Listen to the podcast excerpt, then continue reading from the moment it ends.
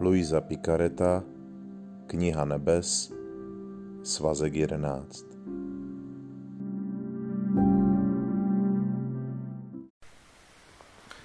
Třicátého prvního srpna 1912 Více než slunce brání láska toho, kdo jí vlastní, a oslepuje ty, kdo by snad chtěli konat nástrahy nebo kritizovat. Když jsem se modlila za jednoho člověka, požehnaný Ježíš mi řekl, má dcero, s láskou symbolizovanou sluncem se to děje stejně jako s lidmi, kteří mohou snadno pokračovat ve svých činech jen tak dlouho, dokud mají sklopené oči, aby jim do očí sestupovalo mírné světlo slunce. Chtějí-li však upřít oči na slunce, zvláště je-li opoledne, stane se její zrak oslněným a jsou nuceni jej sklopit, jinak by museli svou činnost přerušit. Měli by z toho jen škodu, zatímco slunci, které by pokračovalo ve své dráze, se svým majestátem by žádnou škodu nespůsobili. Tak se to stává, má dcero, tomu, kdo mě opravdově miluje. Láska je pro něj víc než majestátní impozantní slunce. Když se na ní lidé dívají z dálky, světlo lásky jim mírně sestupuje do očí, takže mohou intrikovat, klást nástrahy a kritizovat jí. Jakmile se k ní však přiblíží, aby na ní upřeli zrak, světlo lásky jim zazáří v očích a oni nakonec odejdou a už na ní ani nepomyslí. Milující duše tedy bude pokračovat na své cestě, aniž by se vůbec ohlížela na to, zda se na ní dívají nebo ne, protože ví, že láska ji ve všem ochrání a udrží v bezpečí. Svatý apoštol Jakub je realista, co se týká života člověka. Nezakrývá, že v životě člověka je mnoho zkoušek. Ale ku podivu je neodmítá. Nýbrž vybízí křesťany, aby se z nich dokonce radovali. Jak se může někdo radovat z něčeho nepříjemného, těžkého, bolestného, náročného? Svatý Jakub to odůvodňuje tím, že tyto zkoušky vedou k dokonalosti a věrnosti vůči Ježíši. Člověk, který přijímá i tyto věci jako projev lásky Boží, tak se stává nebo naplňuje touto láskou.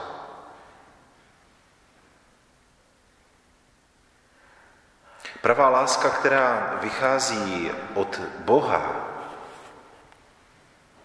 staví člověka před jasné rozhodnutí. Budí přijímá se vším, co přináší, a tak, jak přichází. A pak se jí tato láska zmocňuje a jakoby toho člověka prozařuje, takže se sám stává světlem. A nebo tuto lásku odmítá a ona se pak stává příčinou jeho pádu. Boží lásku bychom si mohli přirovnat ke slunci, Když lidé chtějí konat nějaké své dílo, nebo třeba chtějí konat, eh, a ne vždycky moudré a dobré, a zvlášť lidé, kteří chtějí konat své špatné činy, mohou je konat jenom do té míry, do jaké to světlo slunce jim tomu dává příležitost. Těžko může člověk cokoliv konat ve tmě, v naprosté tmě, v naprosté temnotě. Může tedy konat i tyto věci, které třeba bojují proti boží lásce nebo brojí proti ní, jenom pokud mají v uvozovkách sklopené oči. Kdyby se však chtěli dívat přímo do slunce, byli by oslněni a museli by oči sklopit. Jinak by jejich konání vlastně přinášelo pro ně samotné škodu. Jinak by nedokázali dělat vůbec nic, protože by byli oslněni tím světlem. Slunci samotnému však to nijak neubližuje. Když lidé, ať už lidé dělají, co dělají, tak slunce, slunce se to nijak nedotýká. Když se tedy lidé dívají jakoby na ten zdroj světla z dálky a s přimohouřenýma očima, můžou brojit, intrikovat, bojovat. Mohou se bránit, mohou nějakým způsobem odmítat.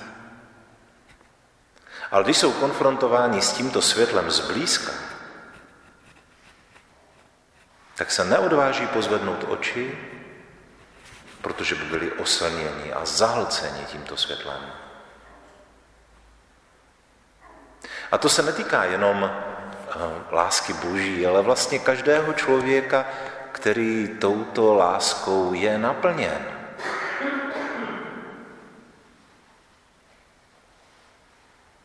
Proto často čteme třeba v životopisech svatých, jak démoni utíkali před svatými.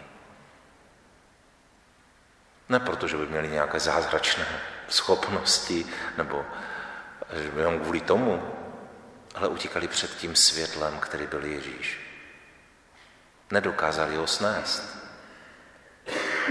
V Evangeliu jsme četli třeba tu událost, kdy Ježíš přistál eh, u toho grazenského pobřeží a přiběhl za ním ten posedlý. A Ježíš nedělal vůbec nic a ten posedlý před ním padl a říká, co je ti do nás, přišel si nás trápit, zapřisahám tě, nemuč nás. Nemůže snést pohled na toho, který je plný světla lásky.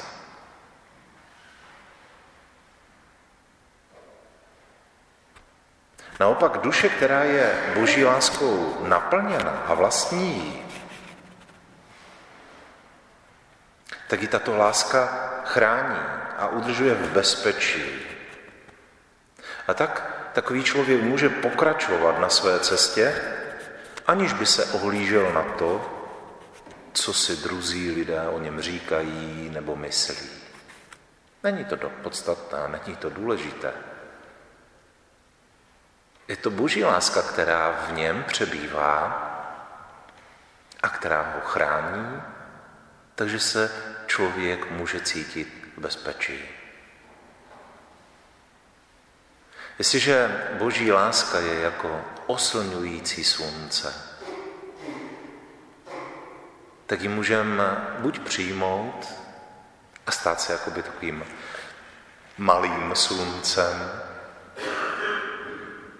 anebo odmítat, být oslepováni touto láskou a jednou, a jednou ji úplně zcela odmítnout. To jsou dvě cesty, dvě možnosti. Buď člověk vše přijímá, co přichází jako dár boží lásky, anebo, to, nebo boží lásku odmítá jako takovou. A do toho samozřejmě patří i mnohé zkoušky, těžkosti a nemoci. Ač to zní jakkoliv zvláštně, i oni se stávají božím darem. A mají dvě funkce. Mají dvojí účinek. Za prvé, aby člověka očistili. Očistili od jeho sobectví, od jeho píchy, od jeho nadutosti, od jeho neotřesitelnosti, aby ho učinili pokorným. To je první charakter zkoušek, které přicházejí. A ten druhý rozměr je, bych řekl, ještě mnohem bohatší a větší, pokud je dokážeme přijímat jako dár lásky od Boha. Protože můžeme vlastně spolu s Kristem prožívat jeho utrpení. Když budete mít vedle sebe někoho z příbuzných, blízkých, kterého máte rádi, nebude vám jedno, že ten člověk trpí, prožívá kruté bolesti. Budete se mu snažit nějakým způsobem ulehčit, utěšit ho, pomoci mu. A určitě byste byli ochotni třeba část toho utrpení vzít na sebe, aby tomu člověku se aspoň trochu ulevilo. Přesně tak máme konat ve vztahu ke Kristu. Ježíš svým nekonečným utrpením zachránil celý svět. Ale v tom utrpení zůstává velmi často zcela osamocen. Protože my nejsme ochotní přijmout část utrpení na sebe a být v tom utrpení s ním. Jo, Ježíši, ano, vy, vy nás zachraň, převeď nás do nebe, ale trp si ty sám, víš? Nás do toho nezatahuj, prosím tě.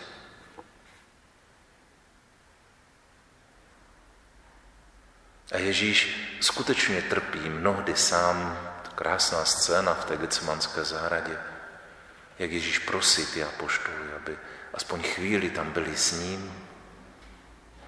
A nechtěl po něm nic jiného, než aby tam s ním byli. Jistě to bylo nepříjemné, když viděli Ježíše skormouceného, strápeného, jak se potí krví. Mnohem jednodušší bylo spát. Ale Ježíš tolik žádal, abychom, aby oni byli s ním a žádá i nás, abychom i my byli s ním. A to utrpení, které nám dává, můžeme přijmout jako účast na Ježíšově utrpení, jako ulehčení Ježíšova utrpení, jako projev lásky, mnohem dokonalejší, než cokoliv jiného jsme schopni pro Boha udělat. Nemusíme dlouze vymýšlet velké projevy lásky vůči Bohu. Stačí, když z lásky dokážeme přijmout všechno, co nám náš všední den přináší. To je ten nejdokonalejší projev lásky. A dokázat to přijímat nejenom otráveně, uzdychaně, ale s radostí a vděkem. Ne proto, že bychom se nějak radovali z bolestí a utrpení, ale pro dobro, které to přináší ve spojení s Kristem. Ačkoliv my nejsme schopni toto dobro prohlédnout nebo zahlédnout, Ježíš utrpením prošel, posvětil ho a proměnil. A jestliže k nám přichází, tak jenom proto, aby nás proměnilo. Proměnilo ve větší podobu s Kristem. Samozřejmě je zde ještě další velká, velký dar, který Bůh dává. A my to vidíme pěkně třeba v tom podobenstvu, v, tom, v té události, kdy hm, tou střechou spustili toho nemocného před Ježíše, toho ochrnutého. Ježíš se dívá na člověka v celku. Dívá se především do jeho nitra. A když vidí, že uzdravení jeho duše a uzdravení jeho těla může pomoci ke svědectví i druhým, tak dělá obojí. Ale první uzdravuje nitro. Dnes, když mnozí z vás přijmou svátost pomazání nemocných, tak přijmeme toto uzdravení, toto uzdravení srdce. A pokud dostaneme i uzdravení těla, tak je to o to větší závazek, abychom svědčili o velkých božích činech. A tak buďme vděční za tuto možnost, kterou nám Bůh nabízí, kterou nám daruje ze své lásky. A zahrnuje nás svou láskou a prozme, aby naše srdce bylo otevřené pro všechno, co Bůh v nás chce skrze tuto svátost konat. A přijmeme s důvěrou všechno jako to nejlepší, ať už to je podle našich představ, anebo není. To není podstatné. Podstatné je, jestli to umíme přijmout z lásky, jako projev boží lásky k nám. To je to nejpodstatnější. Ostatní nechme na pánu. Ten dobře ví, co je pro nás nejlepší. Amen.